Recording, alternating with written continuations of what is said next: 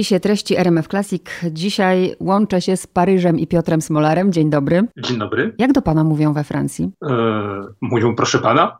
A nie, chodzi mi o, czy mówią Pierre, czy mówią Piotr? To jest dobre pytanie. Z- zazwyczaj próbują mówić jednak Piotr, bo ja zawsze bardzo naciskam na to. Jestem przywiązany do mojego imienia, ale muszę, muszę przyznać, i to zresztą, zresztą wspominam to w książce, że przez dwa lata, kiedy miałem dwanaście lat, przez dwa lata e, nauczycielka mnie nazywała Piotr zamiast Piotr. Za, za, po prostu to było za trudne, ale zawsze odmawiałem w każdym razie, żeby, żeby to że, tłumaczenie mojego imienia na francuski na pie.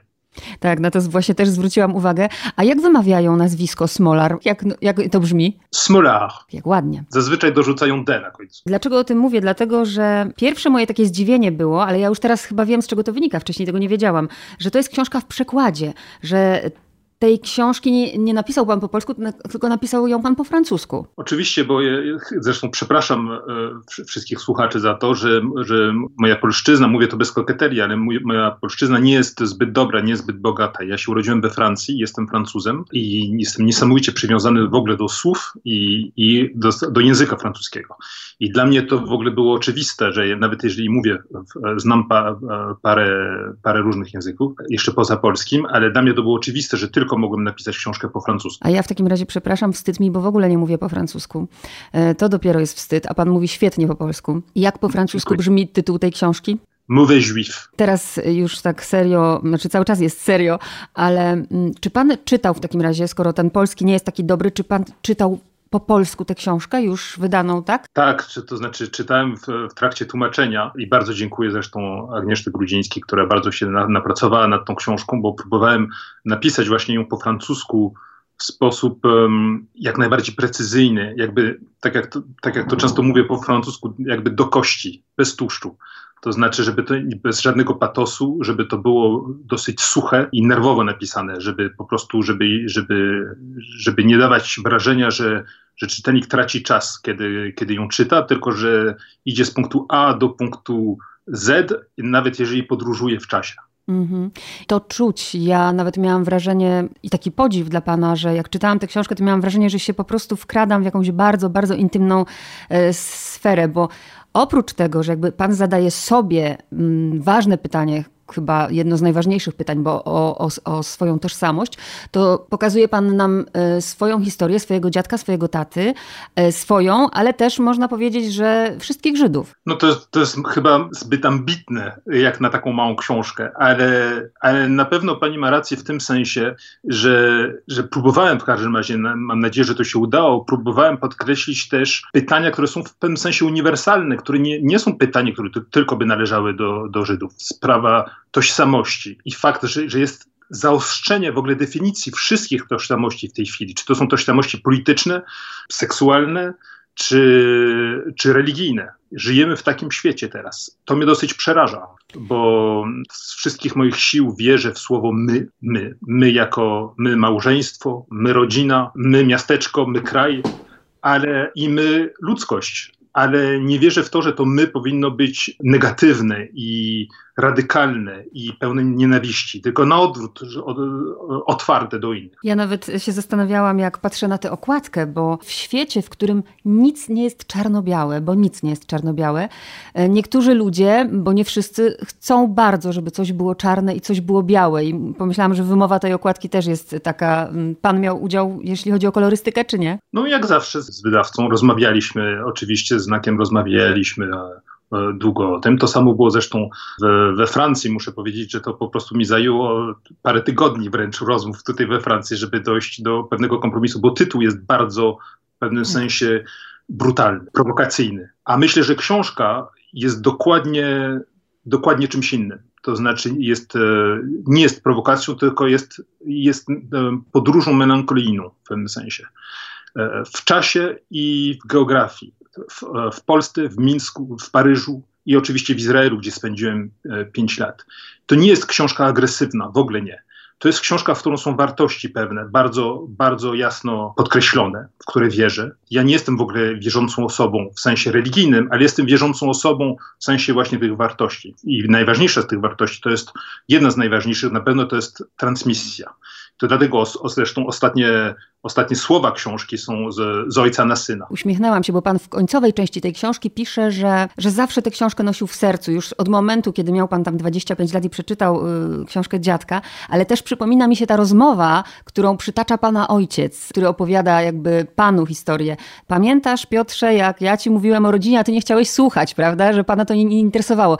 Kiedy pomysł na tę książkę, że wreszcie ona musi ujrzeć światło dzienne, pojawił się tak? Tak, tylko to nie było światło dzienne, to było... To było, to było bardzo, bardzo mgliste światło z przeszłości i bardzo takie zaduszone, prawie spi- światło z piwnicy w pewnym sensie. To znaczy to światło to jest opowiadanie mojego dziadka, Hersza Smolara, ojciec mojego ojca, który był w getcie w Mińsku. Bardzo dużo wiemy oczywiście o historii getcie warszawskim, ale o wiele mniej o getcie w Mińsku, dlatego że on się znajdował oczywiście w Białorusi i że rząd komunistyczny po wojnie próbował po prostu wymazać ślady Żydów, którzy się Stali, stali partyzantami, a nie tylko, byli, nie tylko byli wymordowani. W pewnym sensie oni byli zabici po raz drugi. A mój, mój dziadek, ja to odkryłem, bo ja go znałem tylko jako, w pewnym sensie jako starcy, jako stary człowiek, który nie w zbyt dobrej formie fizycznej, który czasami nas odwiedzał we Francji.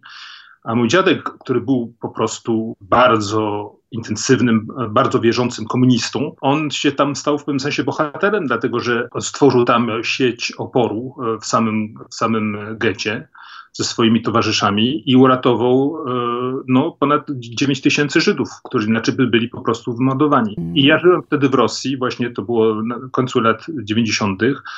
Tam pracowałem w Moskwie i wtedy przeczytałem jego książkę, która się nazywa The Minsk Ghetto, która była przetłumaczona. On, to, on ją napisał po jiddiszu, ale ja ją oczywiście, bo ja nie znam jiddiszu ani hebrajskiego, ja przeczytałem tą książkę po angielsku. I rzeczywiście to był wielki szok dla mnie, emocjonalny, intelektualny.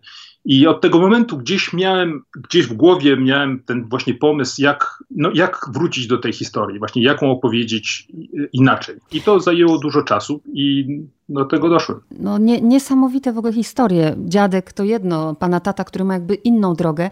Teraz w Polsce się ukazała dokładnie tydzień temu.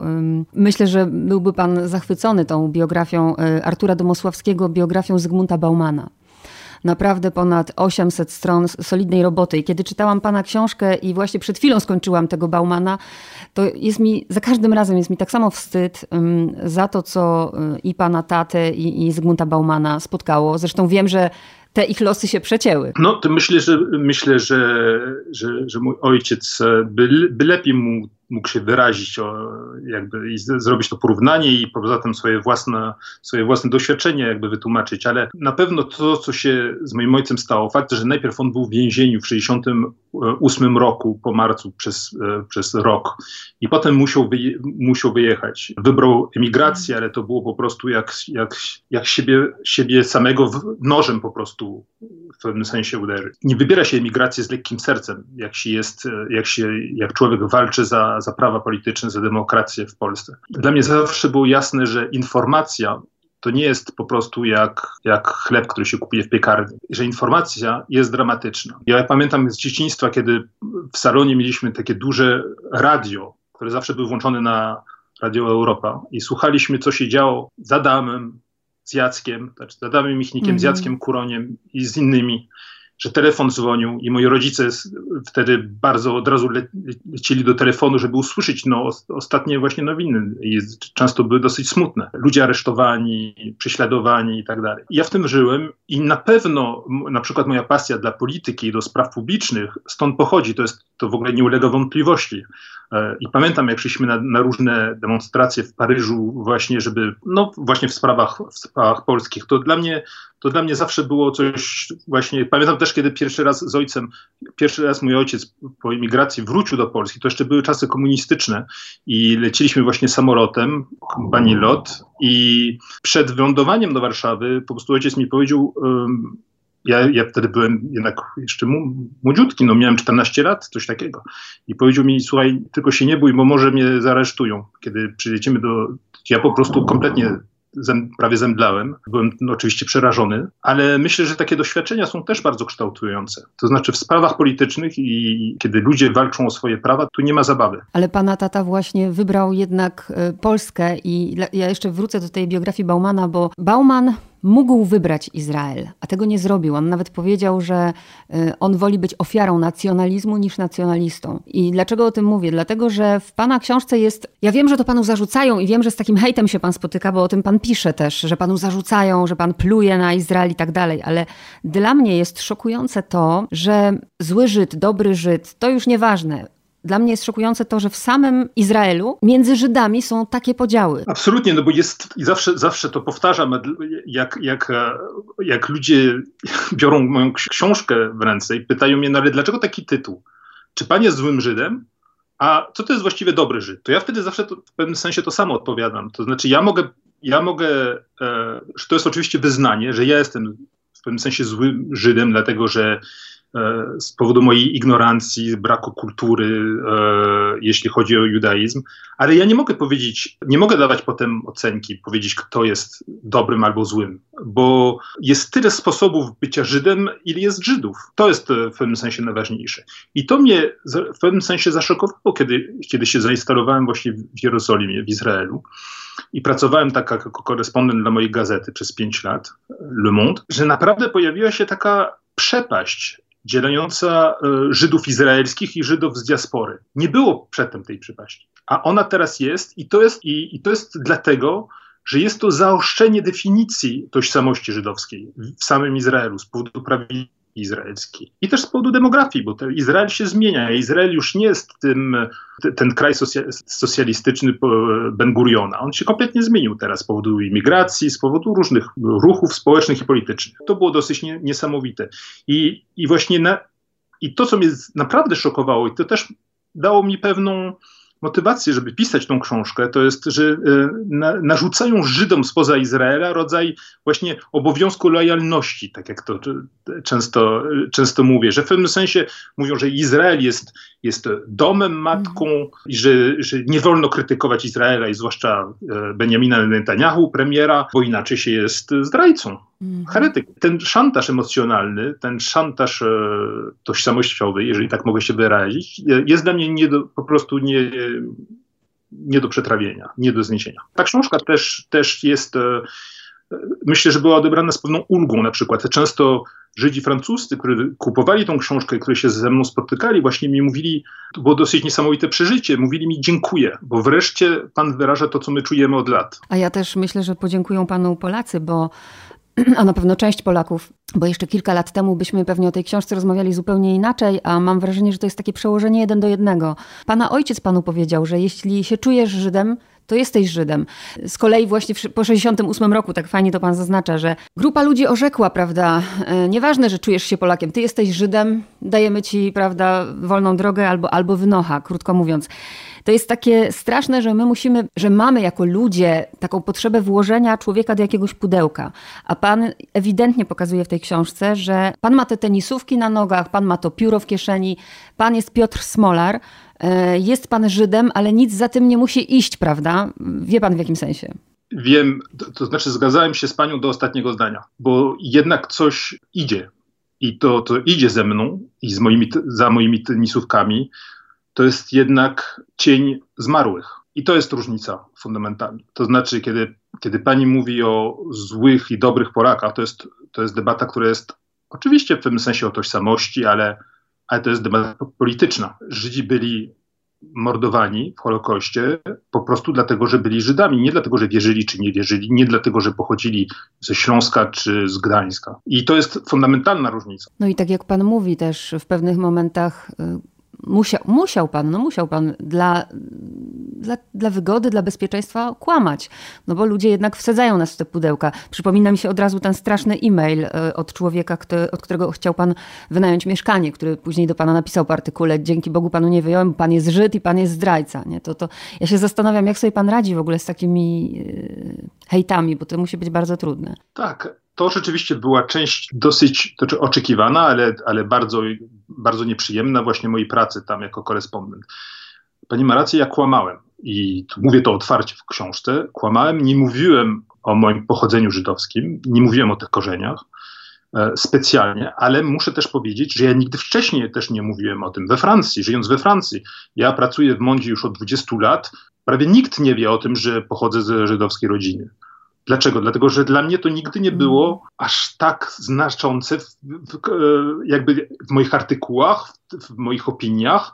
To, to było je, tylko jedna z, je, jeden z wątków jakby moich intymnych, ale to, to nie było, to nie była jedyna planeta w moim, w, w moim niebie. O. I rzeczywiście kłamałem, dlatego że to po prostu tak mi było, tak mi było łatwiej w pewnym sensie w, w pracy, ale i tak miałem tych wszystkich hejtersów, którzy do mnie pisali, którzy na mnie pluli na, na Twitterze. Dlaczego? Dlatego, że uważali, że Le Monde, ale już od dawna, od, od dłuższego czasu, zbyt krytycznie się odnosi do Izraela i zawsze krytykuje Izrael i zawsze jest ze strony Palestyń, Palestyńczyków. Ja jeszcze bardzo jestem ciekawa, to wiem, że to jest intymne pytanie, ale skoro pan o tym napisał w książce, to myślę, że, że zechce pan odpowiedzieć. Ile pan miał wtedy lat, bo tego dokładnie nie pamiętam, jak usłyszał pan od kolegi wracaj do swojego kraju? Chyba, chyba byłem w wieku mojego syna, czy może troszeczkę... troszeczkę starszy, to znaczy dziś tak osiem lat. Pan wtedy kompletnie nie rozumiał tego. To mnie kompletnie zamurowało. Kompletnie mnie to zamurowało. To znaczy ja zawsze, zawsze, było, zawsze byłem bardzo dumny z moich rodziców i z ich pochodzenia i z, z ich zaangażowania w życie publiczne, ale zawsze się uważałem za Francuza. Dla mnie to było, to nie było coś, to nie było, nie było żadnego znaku zapytania. To znaczy zawsze się czułem Francuzem, mówiłem po francusku i zawsze to było ewidentne. I fakt, że, że dziecko w moim wieku mi tak rzucił to rasistowskie takie zdanie w twarz, jak dał mi policzek symbolicznie, mówiąc mi rentre dans ton pays, wracaj do swojego kraju, to mnie, ja, się, ja, się, ja się rozpłakałem oczywiście, kiedy ojciec przyszedł do mnie do, do, do szkoły, bo rozpłakałem się nie tylko dlatego, że to mnie, że to mnie dotknęło, ale dlatego, że nie rozumiałem właśnie o co mu chodzi. Nie rozumiem, dokąd ja mam wracać. Przecież ja, byłem u, ja jestem u siebie. To jest mój kraj. To mnie tak poraziło to, jak, no tak jak mówię, ta książka się staje niesamowicie ważna w tej chwili. Jak dwa lata temu bodajże Mikołaj Łoziński napisał książkę Stramer właśnie, opisując rodzinę, swoją żydowskie korzenie w Tarnowie, prawda? I, i też, kiedy ta książka wyszła, a ma, dwa lata temu, no to mieliśmy rok dwa tysiące dziewiętnasty, ludzie, Polacy, pisząc do niego gdzieś na jakichś tam mediach społecznościowych, dokładnie napisali mu to samo zdanie. Wracaj do swojego kraju. Do człowieka, który całe życie jest w swoim kraju.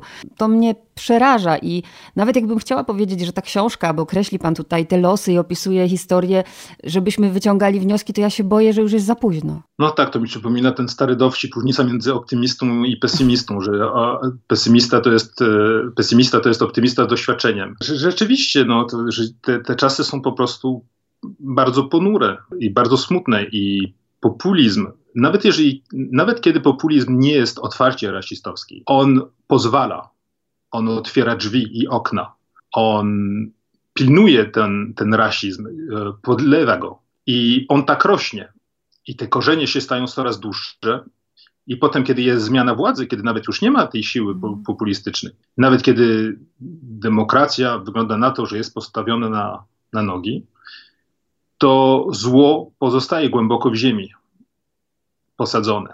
I to jest najstraszniejsze, naprawdę. I to dlatego się też bardzo martwię o następne pokolenie. Martwię się bardzo o, o, oczywiście o, o, o Polskę, gdzie żyje moja, moja siostra. O to chciałam część, zapytać, część, czy pan się martwi część, o siostrę? Część tak. mojej rodziny, ale też się martwię o Francję, bo Francja też jest w, w trudnej, z tego punktu widzenia, w trudnej bardzo sytuacji. Mm. A pana syn, jak ma teraz tyle lat, ile miał pan, na pewno by pan nie chciał, raczej ja myślę, że to jest, no mam taką nadzieję, że to jest niemożliwe, żeby usłyszał takie samo zdanie w dwa tysiące dwudziestym pierwszym roku, ale on jest na tym samym etapie, na którym pan był, czy on już ma większą wiedzę? Czy pan na razie go wtajemnicza w historię rodziny? On ma absolutną pasję w ogóle dla historii, to jest fascynujące. W tym wieku to jest dosyć nieoczekiwane, ale dla, dla różnych cywilizacji, starożytnej, no, o, o średniowiecze się bardzo też no, czyta dużo. A jeżeli chodzi o swoją tożsamość, to on, no tak, to znaczy on się uważa też za absolutnie za Francuza. I śpiewa tą Marsyliankę po prostu, może śpiewać od rana do wieczora i od wieczora do, do świtu. Ale poza tym on też się pasy, on, on mówi też po no, paru językach już, bo żył i w Anglii, no, z powodu mm. właśnie rodzinnych korzeni skomplikowanych, to on, i on wie, że to jest, że, że jest bogaty. on wie, że jest bogaty z powodu dziadków, z powodu rodziców i że to nie chodzi w ogóle tutaj o pieniądze, że on ma coś tutaj na życie. Ma to naprawdę w banku w swojej głowie i że dzięki temu on będzie lepiej rozumiał świat, będzie, będzie lepszym człowiekiem po prostu. A ostatnie pytanie, bo właśnie chcę, żeby teraz ta szklanka była do połowy pełna. Tutaj jeszcze tylko dopowiem słuchaczom, że bardzo ciekawa jest ta książka też kompozycyjnie i ona jest taka właśnie zbudowana z, i z historii ojca pisane kursywą i pan, który się zwraca do dziadka. To jest bardzo ciekawe, bo czytelnik jakby się nie nudzi. Cały czas coś się w tej książce dzieje. Ale taki wniosek na koniec. Przypominam sobie, jak pana tata opowiada, jak tuż przed śmiercią dziadek mówi, że w życiu nie chodzi o to, żeby było przyjemniej, żeby żyć dla siebie, tylko właśnie życie z sensem jest wtedy, kiedy poświęcamy się sprawie publicznej. I pan to właśnie robi. Tak, ale nie do tego stopnia. To znaczy jest na pewno różnica między moim dziadkiem, który był w pewnym sensie fanatykiem, komunistą po prostu napra- naprawdę no, ideologiem był. Rzeczywistość doszła do niego późno. Antysemityzm komunistyczny. Jest różnica między nim i moim ojcem, jest różnica na pewno między moim ojcem. No, to jest sprawa pokoleniowa, to jest sprawa wychowania też. To znaczy ja bym, myślę, że bym nie potrafił tyle poświęcić, co oni, na życie publiczne. To jest po prostu, to, to nie chodzi o dobro czy zło, o, po prostu to, myślę, że to jest sprawa charakteru też, temperamentu i, i czasów, różne inne czasy. No. Ale też pan płaci cenę, bo dziadek właśnie mówi, że ta cena jest wysoka, bo nawet jeżeli pan robi swoją dziennikarską robotę, starając się być właśnie, mając te tenisówki i to pióro i starając się być jak najbardziej obiektywnym, to i tak pan za to obrywa. No tak, ale co tutaj będziemy porównywać? Mój ojciec siedział rok w więzieniu, mój dziadek był w, w getcie w Mińsku, a, a ja siedzę e, niedaleko w Placu Republik w Paryżu, o, w, w moim mieszkaniu. I oby no. tak było. Obyśmy właśnie mogli, nie wiem, za, za parę lat porozmawiać nie w gorszych okolicznościach. Ta, ta książka jest zadedykowana synkowi. Myśli pan, że ile będzie miał lat, jak mu pan dają do przeczytania? On już nie zadaje dużo, dużo pytań a propos tej książki. W ogóle jest bardzo, uważa, że to jest absolutny skandal, że, wy, że, wy, że wydawnictwo we Francji nie wziął jego, jego rysunek, bo on proponował rysunek właśnie na, na, na, na, oblaszkę, na, na pierwszą stronę. Mm. Ale na pewno przeczyta, kiedy będzie trochę starszym. No, nie, no, poczekajmy jeszcze parę lat jednak. A ja polecam już teraz, nie czekajmy. Piotr Smolar, Zły Żyd. Bardzo dziękuję za rozmowę. Pozdrowienia dla syna. To, to ja bardzo dziękuję.